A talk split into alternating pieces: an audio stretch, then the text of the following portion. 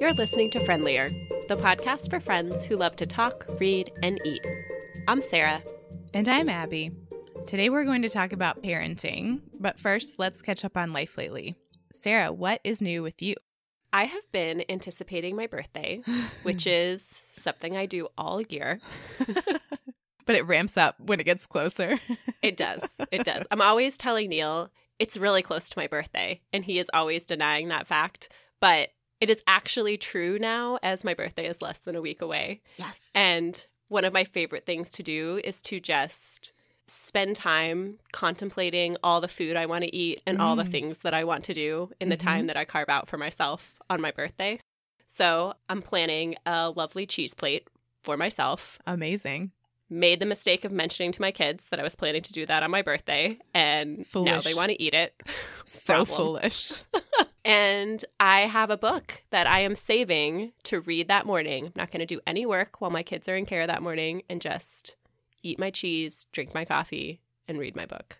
I am very much looking forward to it. Sounds amazing. What has been happening with you? So, our Instagram followers will have seen this, but for anyone who doesn't follow us on Instagram, the other day I sat on our coffee table to put my shoes on. This is something I've done hundreds of times. It's like a bench style coffee table. I mean, it could be a bench instead of a coffee table. We don't know because it was a secondhand win that my mother in law bought at a garage sale. So it might have been a bench. But then I sat on it and it completely collapsed. One of the legs broke off, one of the X posts split. So maybe it was just one too many times of sitting on it. but anyway, I found myself much lower to the ground, and luckily I didn't get hurt. Luckily, Plum wasn't standing on it. I mean, she's been mm, standing on that mm-hmm. coffee table since she could stand, basically, because she's been climbing forever. So I might have been able to fix it, but that would have involved cutting wood. So I just got on the Buy Nothing group and said, Hey, broke my coffee table by sitting on it. But then someone offered us this coffee table that they had in storage that is beautiful. And so then on the Buy Nothing group, I put the broken coffee table up and said, Hey, does anyone else want to have this want broken... these shards of wood? well, the top is actually intact still. Okay. So I basically just said, if you could use the top for something else, let me know. And then someone wants it. So it's this beautiful buy nothing circle where we have this awesome new coffee table and then someone else is putting the broken one to use. I love it. Okay, now let's talk about what we've been reading. Sarah, what's your latest read? I just finished Sing Unburied Sing by Jesmyn Ward, and this was last year's National Book Award winner. So I had been hearing a lot of talk about it, and actually, both our virtual book club and my in person book club are reading it in the next few months. Mm-hmm. It follows a family that lives in Mississippi near the coast, and it centers around Jojo, who is a 13 year old boy. And he has a black mother and a white father, and he lives in his grandparents' house, who are the people who are parenting him the most. The story centers around a road trip the family takes to go get Michael, who is JoJo's father, from Parchman, which is the Mississippi State Penitentiary.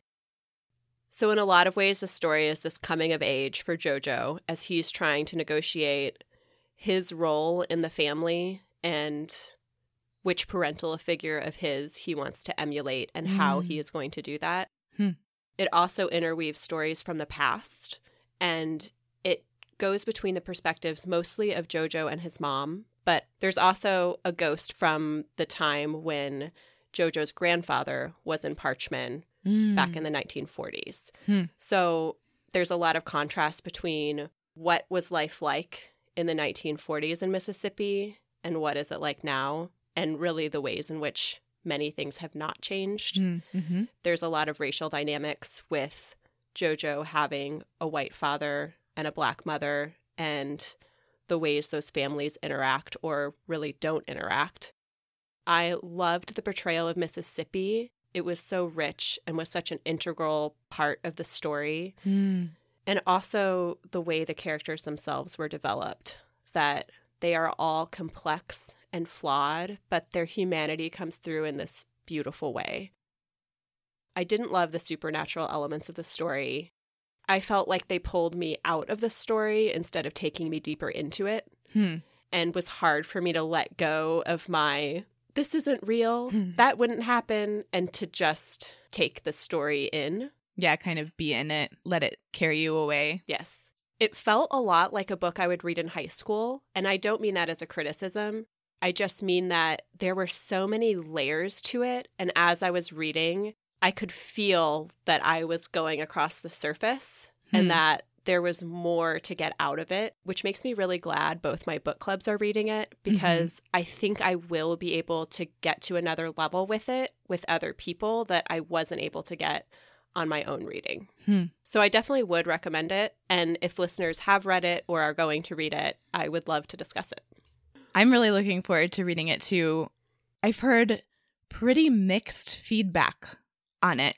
It wasn't a book I walked away from thinking, I just loved that book. Mm-hmm. But I am glad I read it. And I think it will make for great discussion at book club. Yeah. What have you been reading? I recently finished listening to Eleanor Oliphant is Completely Fine by Gail Honeyman. And Eleanor Oliphant, the main character, struggles with social skills in life. So she seems like she's neuroatypical. But Eleanor has a lot of childhood trauma that gets told as we go through her life in the present time. And she flashes back. And that made it a darker book, maybe than I was expecting but I really liked it. And I'm not usually one for reading about child abuse, and I don't usually find that to be entertaining. But it really felt realistic and not gratuitous, and like it was really important to her story. And I really liked it. I wish that I was in a book club that was reading this because I feel like you do about Sing Unburied Sing. I think that I think that there were things that I couldn't get to because I was so wrapped up in the story Mm-hmm. and that talking about it with someone, even one other person, but a group of book lovers would be even better to hear what people thought about it and what they took from it. Well, we can discuss it once my hold comes in at the library. Oh, good. because after I got a very animated Vox from you one night talking about how much you were loving this audiobook, Mm-hmm. I put it on hold. And it's one that I had heard about, but I think I didn't really know what it was about Mm-hmm. because I had imagined it being lighter Yes, me too. and had seen it around a lot and thought, oh, that looks okay, but it wasn't jumping to the top of my list. But as you know, I do like reading darker things. Mm-hmm. And this sounds like the kind of book like that that I will really enjoy. Yeah, it is dark and it is really intense. And I think I got further in the book after I left you that Vox, Mm-hmm. and I might not have felt so animated about it Mm-hmm. had I been a little further along in the book. Right. But I still have no regrets about reading it. I mean, all of the tough stuff is offset by really beautiful friendships, what felt like a really realistic relationship with her therapist, and there's a cat at the end, and I just love cats. a friend described it as a warm book, Mm-hmm. which felt really perfect. And also, I can highly recommend the audiobook because it's set in Scotland and the reader does amazing accents. nice. So I'm glad you're going to read it so that we can have a chat. We're going to start our discussion of parenting by talking about our general philosophies. So, when I was first answering this question, I felt like my mind was all over the place with trying to encapsulate what is important to us about parenting. But when it came down to it, the words that really surfaced for me were trust, respect, and simplify. I think the trust is about trusting our kids to become who they're going to be Hmm. and to trust who they are right now and respect both for them and for us as parents and holding boundaries around that. Mm-hmm. And then in terms of simplifying, just saying no to too many toys, too many screens, and too many activities. And that's been something that's felt really central to us is just focusing on our family unit and what is most important to us and being able to show that to our kids by living out our values and by prioritizing the basics instead of getting caught up on the treadmill of parenting. I think it's so easy to be on that treadmill. And I'm so thankful that you and I are friends because whenever I feel pressure to do swim lessons or dance class or music class, which there is a lot of pressure, even for Plum, who just turned 2 Mm-hmm. I think about what you guys do and how you prioritize time as a family. And that has been a touchstone for me. I think it's not just time as a family, but also prioritizing that blank space Mm, and mhm. making time for rest and that that is a value of ours. I think a lot of that has to do with our family's personalities. We're all very strong introverts. Mhm. And I think it's important for lots of families and kids, but I feel like it is central to who we are and being our Mm. best selves is having that empty space in our schedule and lives. So it's not that there's not value in those other things, I guess is what I'm trying to say, but that for our family, it's felt really important to limit our involvement in outside activities. hmm So, my general philosophy is centered on viewing and treating children as whole people from the very beginning. Yes. This isn't just parenting, this is how I treated the kids that I cared for when I was a nanny. So, how that has looked is being really clear about my expectations, sharing my feelings with her in an age appropriate way, and doing my best to realize what's my stuff. So, if I'm frustrated about something, is it because I'm bringing something in to our interaction that's frustrating me and separating that from whatever stuff is hers hmm so that I don't take on her feelings and feel like I need to fix them or do something to change it. Yes, I am on board with all of that. It has been great for me to have you as a sounding board as I've gone through this parenting years. And as you said, even though I had kids first, you were doing a lot of caretaking and had put a lot of thought into how you're interacting with kids and how you wanted to be as a parent. And that I feel like we've really influenced each other in a positive way Mhm. or just realized the ways in which we're similar.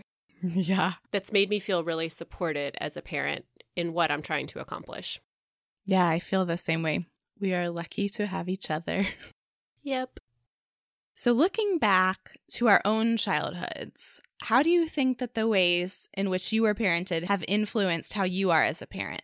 Looking back, there are a lot of things I really appreciate about the way that I was raised that I am trying to emulate in my own parenting. I feel like my parents did a really great job of supporting who we were and never letting their sense of self be wrapped up in our successes and failures. Hmm. I talked about this a little bit on our sports episode last year, but even at the time, recognized how rare that was Mm, and how mhm. many of my friends had parents who had too much of their own self wrapped up in what their kids were doing in a way that put this pressure on their kids and made them feel like their self worth was in how they performed. Hmm. I always felt like anything related to my academics or sports or extracurriculars, that was just something I did. It was never who I was. I love that.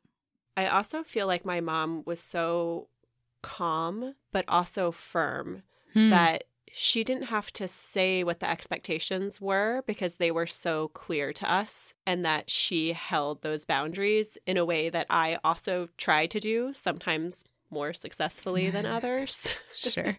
And that's also a really nice thing with having my parents as grandparents is really trusting that they're on the same page in terms of how we parent because I am trying to parent in a similar way. So mm-hmm. I know that my kids are going to be getting the same thing from them that they would be getting from me. Not exactly, but on those big overarching points, we have the same goals. Right. My siblings may or may not agree with this because I think we all had very different experiences growing up. But as the youngest of four, I still really felt seen as an individual and like they didn't compare me to my brothers or sister and that they let each of us be who we were. And that's something I want to do with my kids as well. Nice. I've never felt so reflective of the ways I was parented as I have since having my own kid. Yes. and I don't think it's possible that my experience can not influence how I am as a parent. But one of my favorite things that I take from my parents and their parenting is that they were both often just delighted with my sister and me. Hmm. They laughed at our jokes. They told stories over and over again of funny, smart things we'd said when we were younger. They pointed out to us when we made decisions that were hard that they felt were right. So, really acknowledged that. And I think it was a way to instill confidence in me that wasn't about praising achievements, Right. because the things I'm thinking about are things that were just inherent to who I was. So, you know, just saying random funny things because I was, you know, kind of a quirky kid, that they were delighted in that. And I think that really helped me find a sense of self separate from achievements. So I try and let Plum know often things that delight me about her. I love that. How has your parenting changed since your kids were younger? I think I've had to let go of a lot of ideals that I held and recognize that I know what kind of parent I want to be, but I'm not always going to be able to be that person. Totally. And to be perfectly honest, I feel like since E was born, it has been a lot harder to be that kind of parent. And I know I may be looking back on HP's first couple years when he was our only child with rose colored glasses, but it just has felt a lot harder to be available and present in the same way that I was when I only had HP. I mean, I'm parenting just one kid now, and I think it's significantly easier for me to be present for just one kid. Mm-hmm. And thinking about potentially in the future adding another kid, I've been noticing times where it's clear that that would really change the relationship that I have with Plum. And like you're saying, being present for a newborn is really different when you have a toddler. Yes. And I think I let some of those boundaries go that I felt like I held really firmly. Mm. And then just in the act of trying to survive, Yeah. I did what I needed to do to make it through and often took the path of least resistance. And I don't want to say I feel great about that, but I also think that I can recognize that I'm doing the best that I can do Mhm. and also that my kids are getting something really wonderful in having each other. right. And so I think sometimes I'm better than others at giving myself that grace. But when I step back, I can see that I may not be doing things the way that if I were not in it, that I would tell myself I should be doing it. right. But the truth is, I am in it and that I have my own emotions and feelings and good days and bad days and accepting that as part of the whole package. hmm And what that reminds me of is this idea of an aspirational or ideal self. Yes. And to me, that's what I feel like has changed since Plum was really little. And it didn't change right away. I think a lot of people, and I've probably mentioned this on the pod before, but I think a lot of people have this realization when they have a newborn of how much their life has changed. And to me, that felt really delayed. Like it didn't really hit me till she got much more interactive and demanding.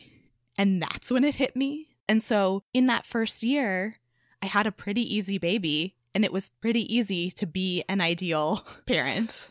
now, as she's come into who she is even more, I've really had to prioritize things like self care hmm and do better about making boundaries for her, but also for me in terms of where my expectations are. For instance, I get frustrated when I try and do work when she's awake and she needs things, but that's not her fault. hmm She's a toddler. She needs someone to take care of her, and I am the candidate who is there. Right. So that's about my unrealistic expectations.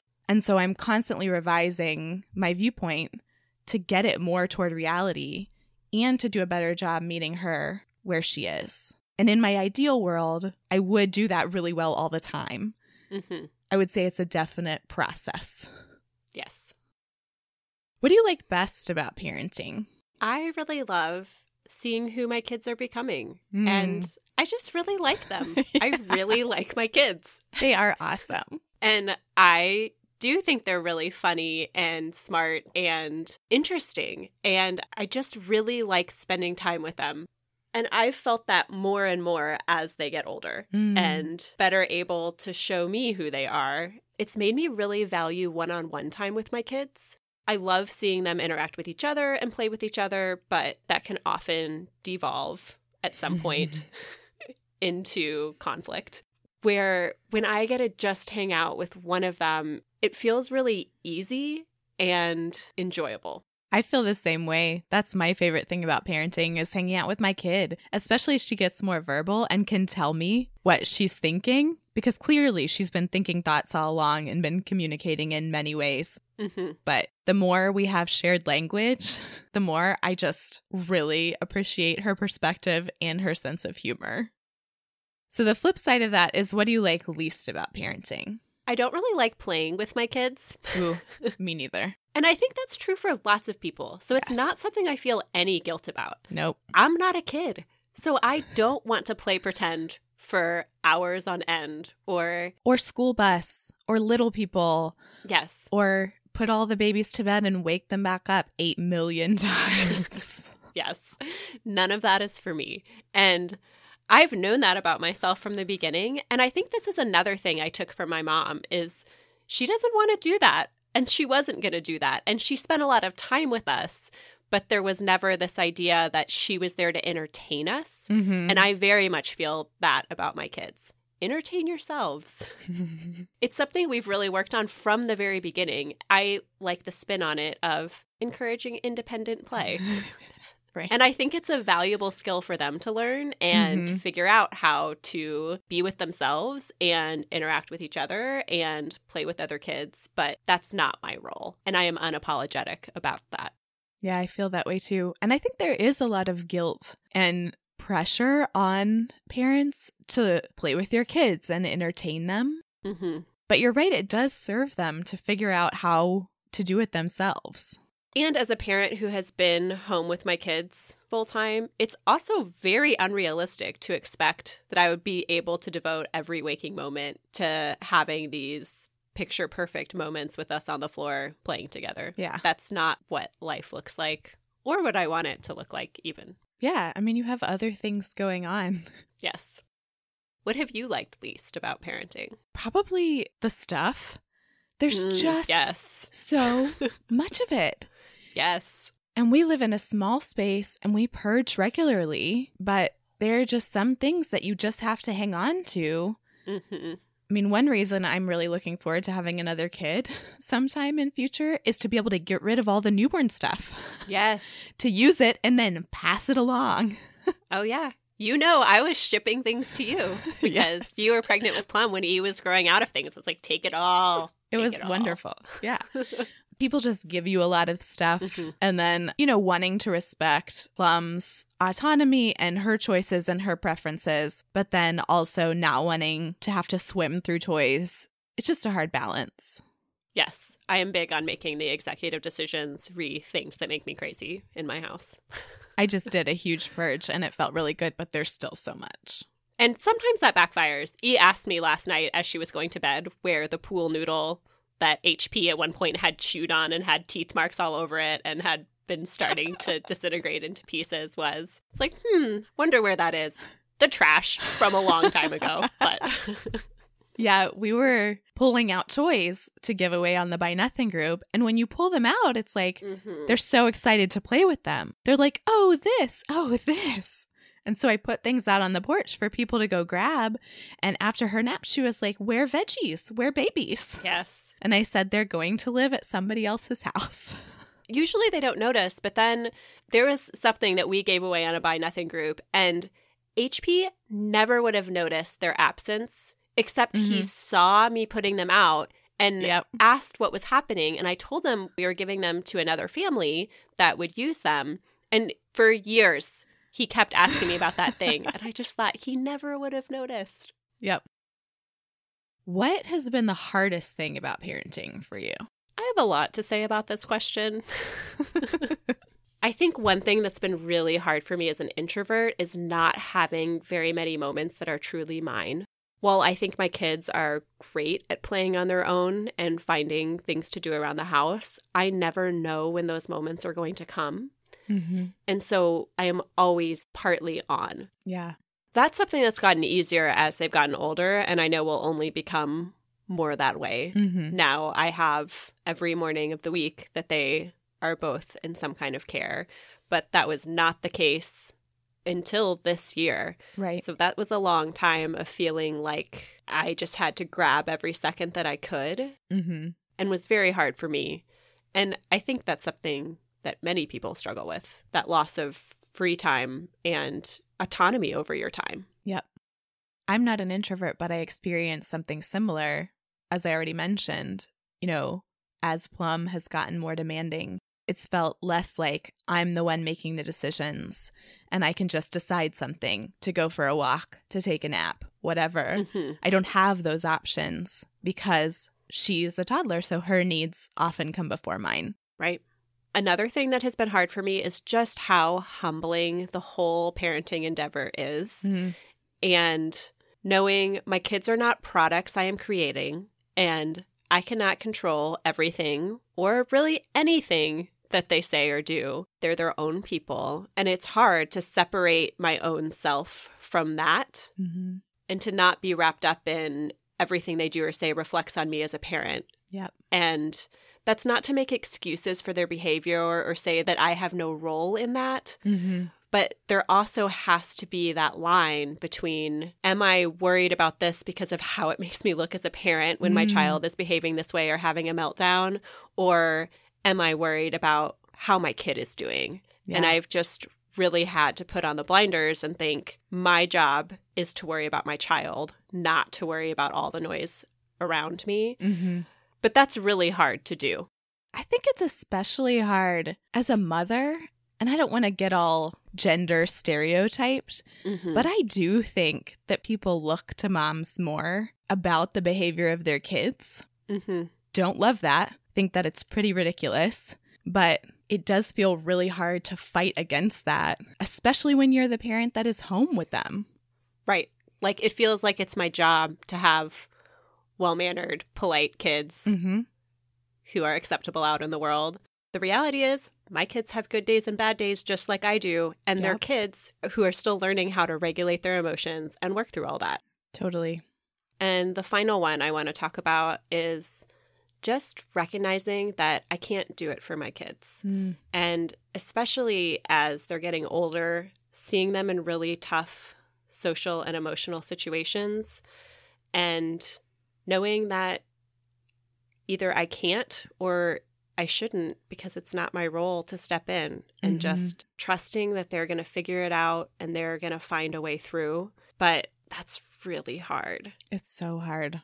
That's probably my hardest thing that I've struggled with since Plum was really little. I just remember FaceTiming with my mom, and you know, I was postpartum, so I had all these hormones going too, and I'm a crier anyway, but I was just like, the world is so big and she is so little. And that sentiment is true in the social and emotional things. Mhm. You know, she's just starting to encounter that stuff as she goes to school and sort of broadens her social world beyond us and close family and friends. And then there are all these really big world things too yes. that we can do some things, we can do the best we can to make things better for everyone, to worry about things like climate change and violence and misogyny, but we can't put her in a bubble. hmm I think the hardest thing has been trying to support her to grow into the person she's meant to be and to sort of steward her as she grows, but not try and control everything.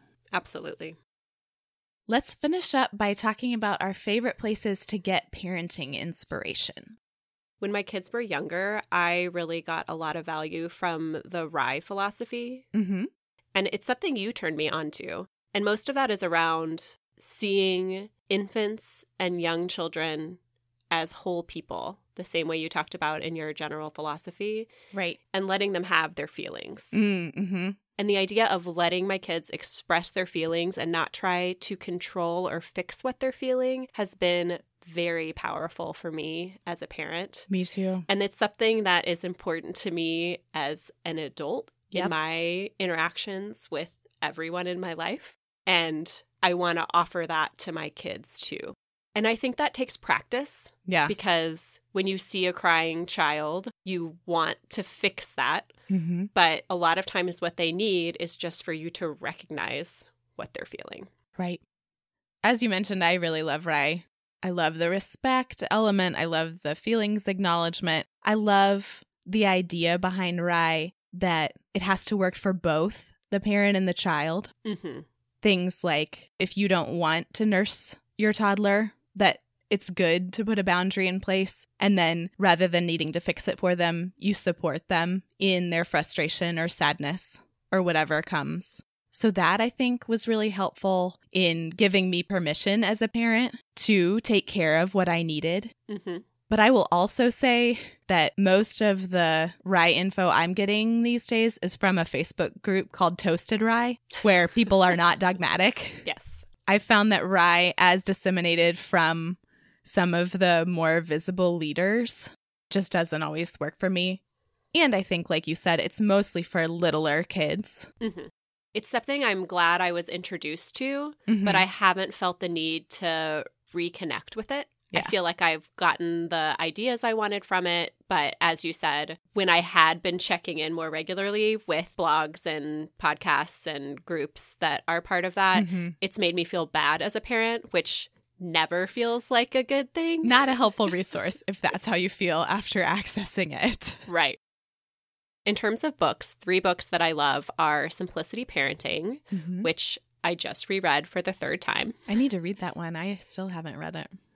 I just purchased it, which, as you know, I am not a book purchaser, Yeah, so it's one of the eight books you own now or something Yes. like that. but it's the opposite of how RIE makes me feel. When I Mm. read it, it makes me feel really rooted in who I am as a parent and what we're trying to accomplish and seeing the big picture. And some parts of it are a little bit woo woo or cheesy when you read it, but I love what it talks about removing the excess and just focusing on creating this rhythm for your kids and this really stable home base for them to come back to.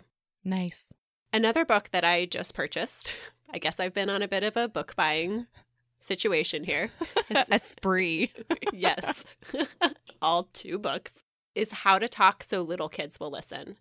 And I read How to Talk So Kids Will Listen and Listen So Kids Will Talk a couple years ago, Mhm. but it's focused on older kids. yeah. And I think a lot of it still applies at any age. Yeah. But I think that's a book I'll want to come back to as we enter the preteen and teen years. Definitely.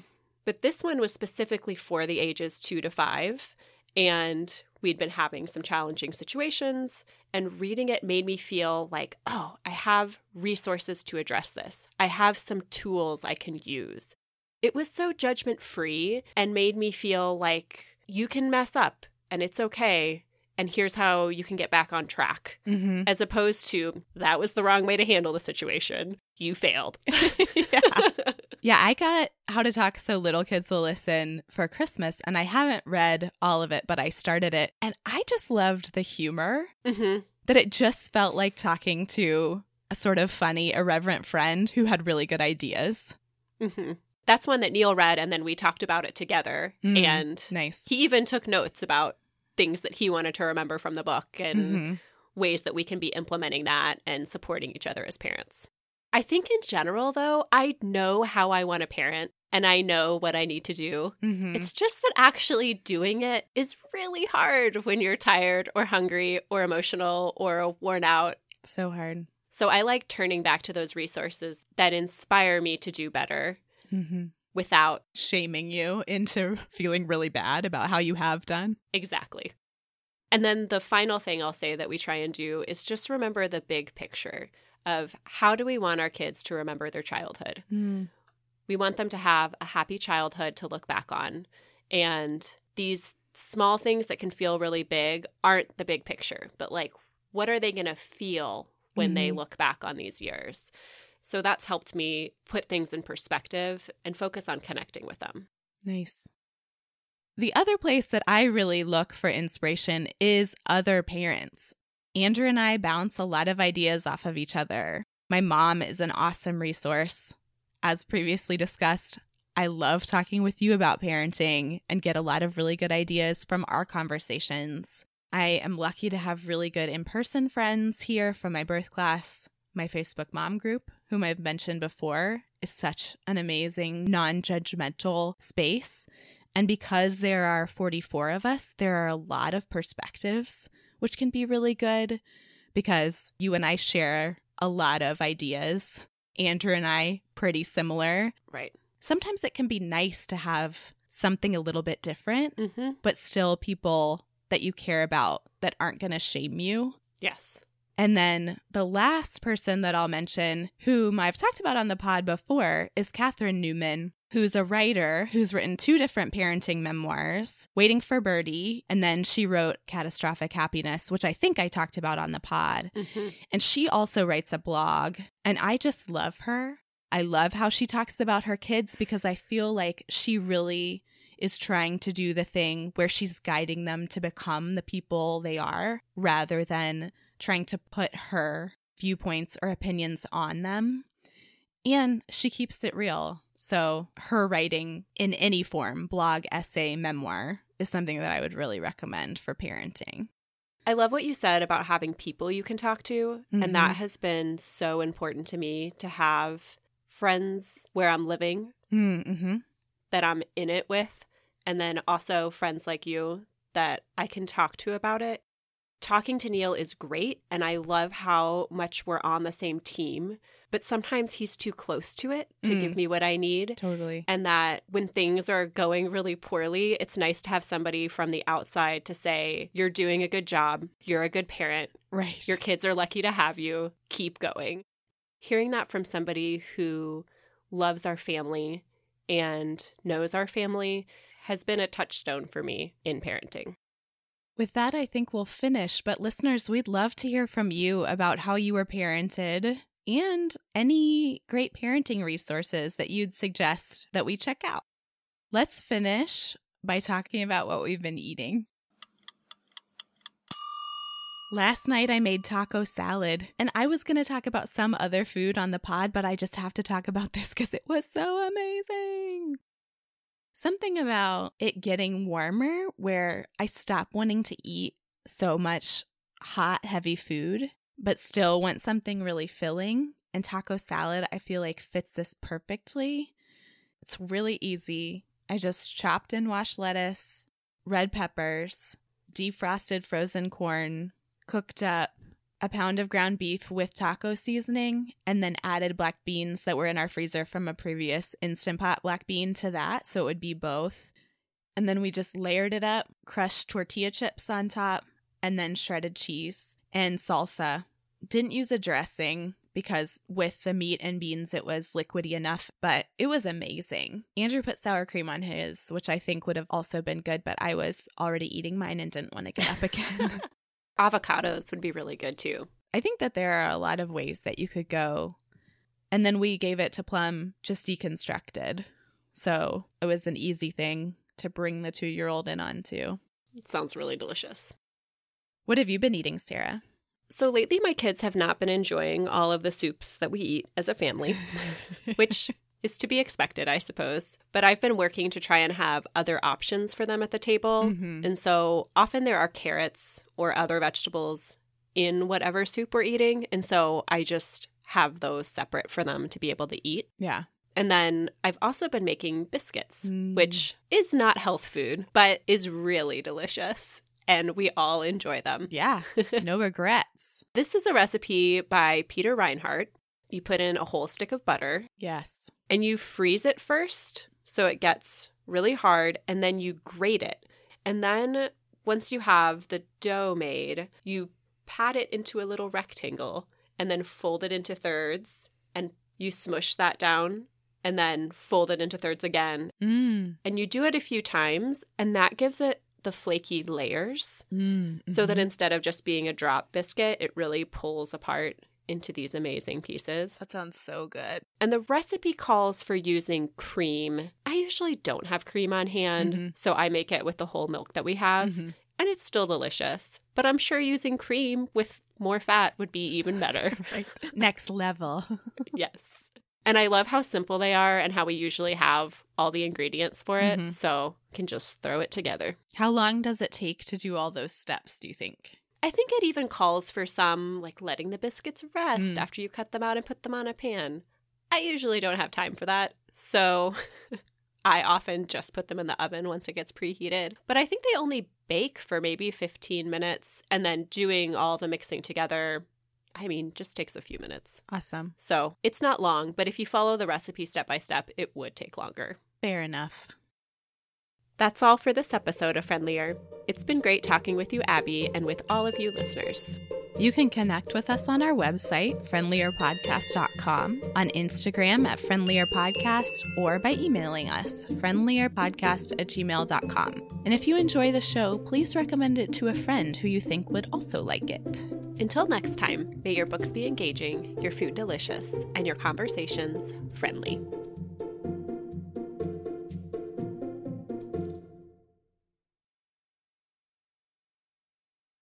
So I recently finished listening to Elef. I always want to say elephant. Yeah, I know. Me too. Whenever I see that, yeah.